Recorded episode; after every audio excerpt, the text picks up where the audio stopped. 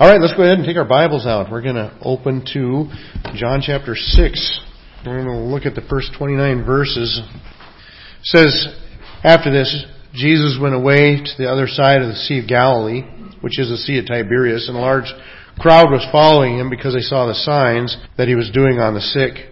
Jesus went up on the mountain, and there he sat down with his disciples. Now the Passover, the feast of the Jews, was at hand. Lifting up his eyes then and seeing that a large crowd was coming toward him, Jesus said to Philip, Where are we to buy bread so that these people may eat? He said this to test him, for he himself knew what he would do. Philip answered him, 200 denarii. The denarii was about the average person's daily wage. 200 denarii worth of bread would not be enough for each of them to get a little. One of his disciples, Andrew, Simon Peter's brother, said to him, There is a boy here who has five barley loaves and two fish, but what are they for so many? And Jesus said, Have the people sit down. Now there was much grass in the place, so the men sat down, about five thousand in number. Jesus then took the loaves, and when he had given thanks, he distributed them to those who were seated. So also the fish, as much as they wanted. And when they had eaten their fill, he told his disciples, Gather up the leftover fragments that nothing may be lost. So they gathered them up and filled twelve baskets with fragments from the five barley loaves left by those who had eaten. When the people saw the sign that he had done, they said, This is indeed the prophet who is to come into the world. Perceiving then that they were about to come and take him by force and make him king, Jesus withdrew again to the mountain by himself. When evening came, his disciples went down to the sea, got into a boat, and started to cross the sea to Capernaum. It was now dark and Jesus had not yet come to them. The sea became rough because a strong wind was blowing and when they had rowed about three or four miles, they saw Jesus walking on the sea and coming near the boat and they were frightened. But he said to them, It is I. Do not be afraid. Then they were glad to take him into the boat and immediately the boat was at the land to which they were going.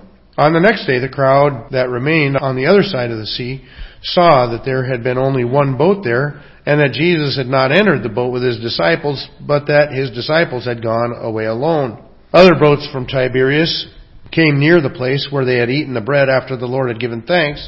So when the crowd saw that Jesus was not there, nor his disciples, they themselves got into the boats and went to Capernaum seeking Jesus. When they found him on the other side of the sea, they said to him, Rabbi, when did you come here? And Jesus answered them, Truly, truly, I say to you, you are seeking me not because you saw signs, but because you ate your fill of the loaves. Do not work for the food that perishes, but for the food that endures to eternal life, which the Son of Man will give you. For on him God the Father has set his seal. Then they said to him, What must we do to be doing the works of God? Jesus answered them, This is the work of God, that you believe in him whom he has sent. I remember reading in one of C.S. Lewis's books, and he said, you know what, we're like children who are content to make mud pies in the slums because we have no idea what it would be like to have a holiday at the beach. And what he was talking about was our existence here, how we get so caught up in our earthly existence and the events of this life that we become completely content in it not recognizing the greater that God has in store for us through a relationship with Him. The problem with human beings that he was trying to put forward, and he, is, he had a pretty good grasp on human nature. If you've never read Mere Christianity by C.S. Lewis, I would recommend it. The problem with us is a lot of times is not that we set our sights too high, but we set them too low. And it kind of flips, right? Because on uh, one way of looking at it, sometimes we're trying to gain so much, grab so much from life, that it looks like our heights are set higher than what we can actually reach. But if you look at it from a bigger perspective, trying to get everything you can out of life right now is actually setting your sights too low. Is you're focused on all the here and now and not the greater that's, that is beyond that. And so uh, when you look at it from one scope or on one scale, it looks like, boy, we've got our sets high, set high. I'm going to get what I can out of this life. And Christ looks at us and says, actually, you've got your sights way too low. You're settling for the temporal things that are around you and missing the eternal things that are in front of you. That satisfaction, and I guess that's what, when I think about this passage, what is, what is John chapter 6 about? In its application to us, it's, it's about that satisfaction.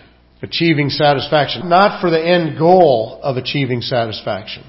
but because Christ has provided for us satisfaction. But you know what? When you look at uh, people's lives and as they struggle through life and they live out their life, often it's like grasping at the wind. A couple of weeks ago, I was driving down the road and there was a receipt sitting on the console of my truck. And I rolled down the windows and I'm going down and this, this receipt blew up off of the console and it starts floating around my truck and it's kind of going the, from the back seat to the front seat and, and so I'm driving down the road and I'm watching this receipt and I'm kind of trying to grab it and then I'm thinking, oh maybe I should just hit the windows, I'll close the windows and it'll land, then I can do deal with it or whatever. And you know what? Shoo, out the window it goes. Missed it altogether. You know, sometimes finding satisfaction is like that. It's like just outside of your reach all the time. And, and that's uh, often the experience of people. In fact, I think there's certain things that you don't actually find by pursuing them. You don't find happiness by a pursuit of happiness. Even though it's guaranteed to us in our Constitution, we have the right to a pursuit of happiness. But you don't find it by looking for it. If you try to search for happiness, you tend to become very narcissistic and put yourself as the central focus in your life. And you'll never really receive satisfaction through a narcissism. You'll never really receive happiness through a focus on self or self-centeredness. Happiness actually comes as a byproduct of serving God and others. Happiness just comes from that. That's what I always thought was wrong with the self-esteem movement. About 30 years ago, they really started pushing the self-esteem movement, and I thought this is a problem. You don't get a healthy self-esteem by focusing on your self-esteem. Satisfaction, everybody's looking to be satisfied in one way or another. Whether or not you ever achieve it comes with how well you end up lining up with reality. And the reality is the only real satisfaction comes through Christ from God. It's, it's not something we can achieve, it's something that's provided for us. The Bible actually has a lot to say about satisfaction. Ecclesiastes chapter 5 and verse 10, it says, He who loves money will not be satisfied with money, nor he who loves wealth with his income this also is vanity. You see, that's exactly what I'm talking about. Just like that receipt, it, just kind of keeps eluding you. If money is your focus, then having this much, uh, your focus will push you farther ahead. You'll need that much to be happy, and then you'll need that much. It's kind of like, remember who was it? Rockefeller, I think it was, the richest man at the, at the time in the whole world, was asked how much money is enough money, and he said just a little bit more. Who will have money never has money enough. And it doesn't matter what it is. It, money is just a category. You can put any other category on that. He who would have success at work never have enough success at work. You always have one more thing you want to accomplish, one more thing to make you feel satisfied. No, no matter what it is. Uh, appetites. He who would have food will never have food enough. Alcohol. Sexual desires no matter what area that you say, well, if I could just be this, then I would be satisfied. You will never be that. It will constantly be one more, one more, one more. And you won't receive that satisfaction. In Leviticus chapter 26 and verse 26, for people that are trying to find satisfaction outside of God, it says, When I break up your supply of bread, ten women shall bake your bread in a single oven, and shall dole out your bread again by weight, and you shall eat and not be satisfied. In Hosea chapter 4, verses 10 and 11, it says, They shall eat, but not be satisfied. They shall play the whore, but not multiply. Because they have forsaken the Lord to cherish whoredom, wine, and new wine, which take away the understanding. In Micah chapter 6 and verse 14, he says, You shall eat, but not be satisfied, and there shall be hunger within you. You shall put away, but not preserve. And what you preserve, I will give to the sword. God tells us very plainly that look, if you're going to look for satisfaction in worldly things, if you're going to look for satisfaction in the things this world can provide or, or in sinful appetites and things like that, says you will never be satisfied. It will always be eluding you. Now, on the positive side of things, and it is very encouraging to see like in Joel, Joel would talk about how one day God's going to turn and, and, provide a new heart for His people and a new beginning and a new hope. In Joel chapter 2 and verse 19 it says, The Lord answered and said to His people, Behold, I am sending to you grain and wine and oil, and you will be satisfied, and I will no more make you a reproach among the nations. In verse 26, he says, You shall eat in plenty and be satisfied, and praise the name of the Lord your God, who has dwelt wondrously with you, and my people shall never again be put to shame. Proverbs chapter 19 verse 23 says, The fear of the Lord leads to life, and whoever has it rests satisfied. He will not be visited by harm. and Matthew in the Sermon on the Mount. Matthew chapter 5 and verse 6 says, Blessed are those who hunger and thirst for righteousness, for they shall be satisfied. In the passage that we find here, Jesus actually preached, um, probably in between the last passage that we looked and the one we're looking at now is when Jesus gave the Sermon on the Mount. In fact, a lot of things have been happening. Where chapter 5 ends and chapter 6 starts, when you read through it, you almost think it's like just the next day. It's not actually the next day, it's kind of the next holiday. Because remember, chapter 5, he was at a holiday, and we don't really know which holiday it was. It could be Passover, or it could have been the Feast of Tabernacles. If it's a Passover, that means it's been a year now to the beginning of chapter 6, because now we're coming right up to Passover again. If it's the Feast of Booths or Tabernacles, commemorating the time where they lived in tents with God in the wilderness, then it's been about six months. So, so at any rate, it's been six months, a year, since the conversation you just had with them, the religious leaders about Moses. And for John's purposes, they're, they're, this is one is right connected to the other. He just gets done talking about Moses and now we're going to see Jesus acting like Moses and providing bread for the, for the people. But what Jesus is doing within this passage is he's trying to get their attention because they are trying to be satisfied. But they're content to be satisfied with the wrong things or with the lesser of the things. And Jesus is trying to raise the bar here. In fact, I would say kind of the whole chapter hinges on verse 27. Verse 27, he says, Do not work for the food that perishes, but for the food that endures to eternal life. Don't work for the food that perishes. What is he saying? Don't be, don't be content with the food that perishes. Set your focus, set your sights on the food that endures to eternal life. Don't be seeking satisfaction in the temporal, the, the, the little things that we have here. Set your sights higher than that. You're destined for more than that. Eternal life, he mentions that uh, repeatedly as we go through the passage, but I think we'll hold off and get to that in just a little bit. But, you know, it's, it's exactly that concept why we are told to be content with the things that we have here.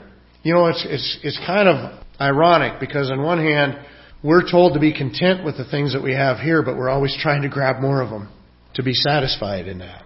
But he tells us that's not where satisfaction lies. You need to be content here, stop trying to grab more of this, so that you can focus here on the eternal, and then guess what you have? Satisfaction. You'll be satisfied. You'll get the bread that brings life, not just the bread that's temporary. It's really kind of another one of those Christian paradoxes. In order to get, you give. If you want to live, you got to die. This is kind of one of those things which we keep grabbing at things thinking it'll bring satisfaction. He says, actually, you want satisfaction, you got to let go of that stuff. When you can let go of that, then you'll be able to focus on the things that really give you true satisfaction. And that's exactly why the book of Hebrews would tell us in chapter 13 and verse 5, keep your life free from the love of money and be content with what you have. For he has said, I will never leave you nor forsake you. You see, in Hebrews, he's encouraging us to the same thing. To be content with the things of this world. Why? So that we find satisfaction in the things of the next. Find satisfaction in the presence of Christ. And the presence of Christ will bring satis- is much more satisfying than the presence of any other thing that we can own or any other hobby that we can participate in or any other occupation that we can excel at or any other relationship uh, that we can enjoy. Christ is much more satisfying. In fact, when you look at this of these miracles, all four gospels cover the miracle of the feeding of the 5,000. I believe it's the only miracle that all four gospels cover. And they all testify to the same thing. And they all ate and they were satisfied. And it's that satisfaction they received, that fullness that Christ recognized inside of them and brought them into this conversation where he would probe deeper into their hearts and encourage them to grab the satisfaction that is from only him. And so as we look at it here this morning, our main premise is finding satisfaction. Now to do that, the first thing we want to look at is the miracles. The miracles. I keep asking myself one question as we work our way through the Gospel of John. Why these miracles? Miracles are a big part of the book of John. We've mentioned many times that he used the word sign over and over and over to point to miracles, and that those miracles have a purpose. We just saw it very detailed in chapter 5. The purpose of the miracles is to pre- present who Christ is, that he's the Son of God. It's the evidence for who he is. And so miracles are a huge part, the main part of the Gospel of John. He says toward the end, he says, you know what, if all the things that he'd done were to be recorded, then the books all the books in the world wouldn't contain all of it, but he's selected these ones. My mind keeps going to that. Why did he select these? He presents eight different miracles that Christ did. Why these ones instead of some of the others? And when I come to these two, I think there's very good reason. He feeds 5,000 people with one boy's lunch. Actually, much more than that. It says 5,000 was just counting men. And then you have the women, you have children. Most people guess that it's probably somewhere 10 to 20,000 people. This is a miracle that cannot be really questioned. Nobody disputes the fact that it happened. This is an enormous miracle to feed 10 to 20,000 people with one kid's lunch. That is, that is astounding. To skip on to the next one a little bit, that Jesus walking on water. It goes to great lengths to say that everybody knew that Jesus stayed back here up on the mountain and the disciples got into the boat and left and it was the only boat. So how did Jesus get from this part of the lake over to this part of the lake? And he walked on water. Now that's phenomenal, right? When you think about it, of all the miracles that we know of of Christ, this one gets referenced in society quite a bit. In fact, I think more than most. Why? Because somebody will make a reference to somebody else as if they were perfect, and yeah, you should see them walk on water. We don't walk on water. We can't do it. Not only that, but think about it. In this one miracle, there's actually several, because we see Jesus walking on the water.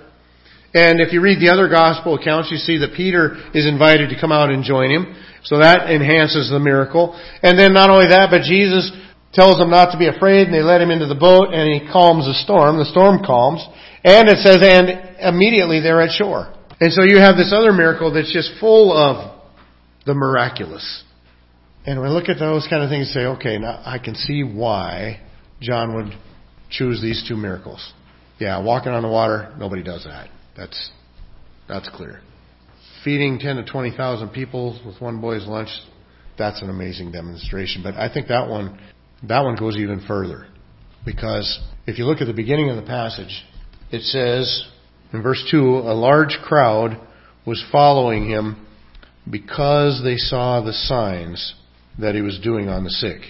And so they've been seeing him heal people. Like I said, it's been a six months to a year since the last passage. I mean, he's doing on teaching and a lot of things. In fact, the disciples have been sent out on a preaching tour and they've just gotten back from that. And so there's all these things happening and uh, these people are watching him do all these healings and, and stuff and, and because they saw the signs, they're following him. And so that's why he's got this huge crowd come out to him because of the signs. But notice what he says to him. In verse 26, Jesus answered them, Truly, truly, I say to you, you are seeking me, not because you saw the signs. Oh, wait a minute. At the beginning of this, it said they were seeking him because they saw the signs. And that is why they came out to him. But then after he feeds them, they come again. They follow him around the lake, right? Because they, they come to him, he feeds them, he goes up on the mountain away from them, he comes down, walks across the lake, and gets away from them. Now they follow him. So they, they, they hop on boats, they enlist boats, and they go and they follow him. And so now they're coming to him again. And now he says, ah, now this is different. This time, it's not because you saw the sign. He says, you want to know why you follow me? It's because you ate and you were filled. They participated in this miracle. What Jesus provided, they ate and they were satisfied. And he says, you know what? Ultimately, you know what you're looking for? Satisfaction. But you're looking for it in the wrong places. You're trying to find it here and it's over there. You're trying to find it in the you're trying to find it even in, in the miracles and it's not in the miracles, it's in it's in me, he's saying. The satisfaction isn't in the bread that he fed the five thousand with or the fish. The satisfaction isn't in the wow factor of watching him walk on the water or even Peter getting to step out of the boat.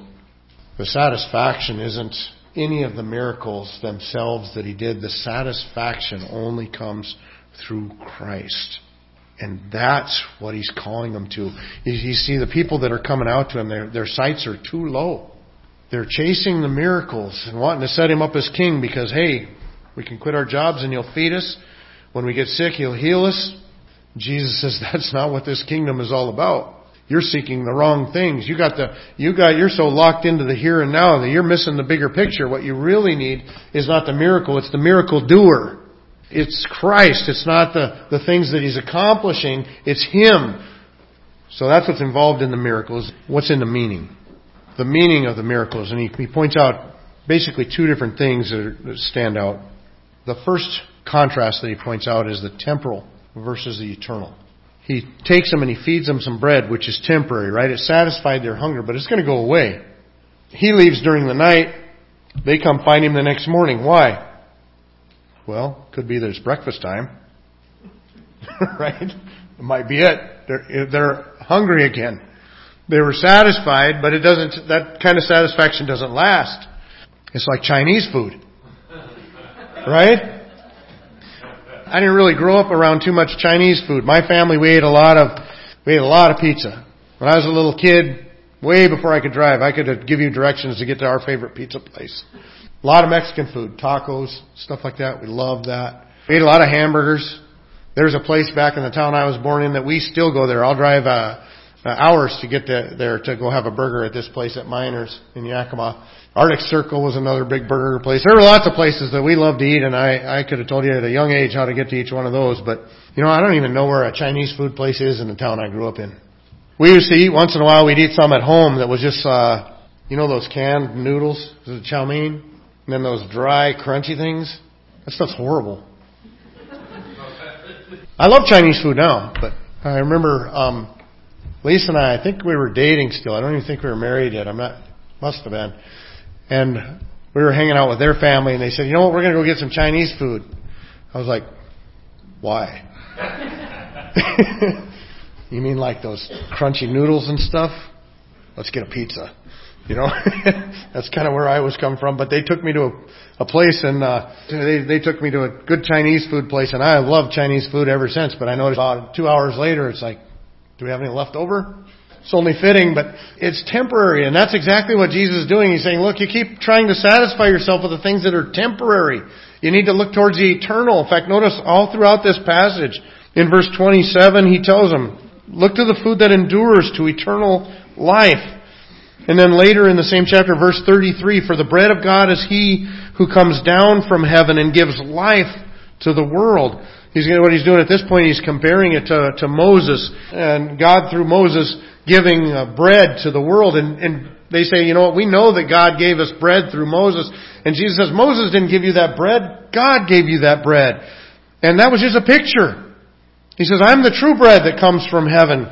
He's comparing it to that and he's saying that's what you need is this bread that gives life.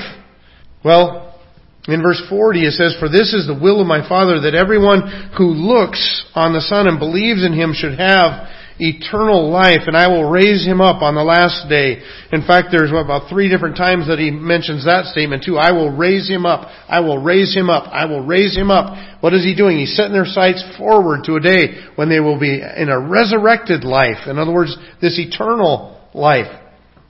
If we look down verse 47, he says, Truly, truly, I say to you, whoever believes has eternal life. In verse 50, this is the bread that comes down from heaven, so that one may eat of it and not die. Verse 51, I am the living bread that came down from heaven. If anyone eats of this bread, he will live forever. Verse 54, whoever feeds on my flesh and drinks my blood has eternal life, and I will raise him up on the last day. In verse 57, the living Father as the living Father sent me and I live because of the Father, so whoever feeds on me, he also will live because of me. Verse 58. This is the bread that came down from heaven, not like the bread the fathers ate and died. Whoever feeds on this bread will live forever. And then even on down into chapter, uh, verse 68 says, Simon Peter answered him, Lord, to whom shall we go? You have the words of eternal life. You see, the whole point is you got a group of people that are coming to follow Christ and they're even threatening to take and make him king. But why? It's because they want a couple of the perks. They want the health plan. They want the meal plan. Maybe the show, the entertainment that comes along with it. You realize that the Roman Empire had 93 days of the year that the government provided games for the people to be entertained by. That was their main motto of the Roman Empire was bread and carnival. Feed them and entertain them, keeps them loyal. They wanted the food, they wanted the entertainment, we're good. Jesus says your sights are way, way too low. You need the eternal, not the temporal. But then also, lastly, the literal versus the allegorical. The literal versus the allegorical. And it's, it's, it's kind of interesting because down through this passage, they think that they're taking the literal. Right? They say, we know that Moses gave us bread. That's a, something we can grab, we can feel, we can eat it. We, that's something we can latch onto. Jesus says that's not the literal thing. Actually, Moses and the bread, that's the allegory during the time of Moses and God providing bread in the wilderness so that they could live in the wilderness, have food in the wilderness, Jesus says, actually, that's the allegory. That's not the reality. The literal, the real deal, the true bread is Christ. What God did through Moses in the wilderness was the picture of the reality. Jesus is the reality. That's what he's telling me. He says, I'm the true bread that's coming from heaven. This Moses and that, that, that experience, that whole picture, that was all an allegory. That was all a picture to show you what God was going to do in the future. I am the reality. I am the true bread. What did the bread accomplish in the wilderness? It accomplished life. You know what? I am the life and it's not a fading life. And he says this is how, this is where the allegory breaks down. You know, analogies always do that. Allegories always, they always break down at some point. There is no such thing as a perfect allegory. They always break down. It's kind of like learning out parables. I, I remember in college learning about the parables that Jesus taught. The first rule of understanding a parable is don't try to make it stand on all fours. Well, what does that mean? Well, chairs have four legs right? And you got to sit on it. And the point is that there is no parable that lines up perfectly with the situation that you're trying to teach. They have a truth that it contains, and that truth is what you're trying to get across. But at some point, the parable breaks down and it doesn't quite line up perfectly, and, and that doesn't matter because that's not the part that's important. Well, that's exactly the thing here. He says, what's the difference?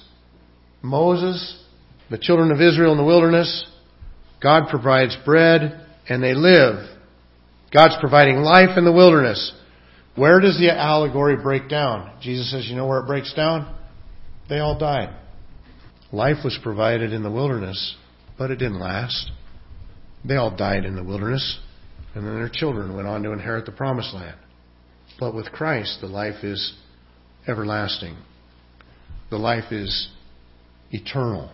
That's why the first one, the Moses in the wilderness, that's the allegory. I'm not saying that it's an allegory as in it didn't happen. It happened, It's historical, but it was an allegorical point to, to picture what Christ was going to do in the future. And so the goal of all this is that Jesus says, look, you need to, you've got your focus too low. You're trying to gain satisfaction, and it looks like you're aggressive at it, but you're grabbing all the cheap stuff. The cheap stuff isn't satisfying. It's temporal. You need to set that stuff aside so you can focus on the eternal. You're clinging to these allegories and these pictures of, the, of what Christ would do, but you're missing the point of what he is doing. He's saying you've got to set your sights higher. You know what? If you find yourself going through this life dissatisfied, it's probably you probably on the one hand got your sights set too high. You're thinking you need to have too much of this world and you don't need it. And on the other hand, you've got your sights set way too low. You see, the reason that you're grasping at the little things that are temporal now is because you're missing the view on Christ. And you're settling. Don't settle.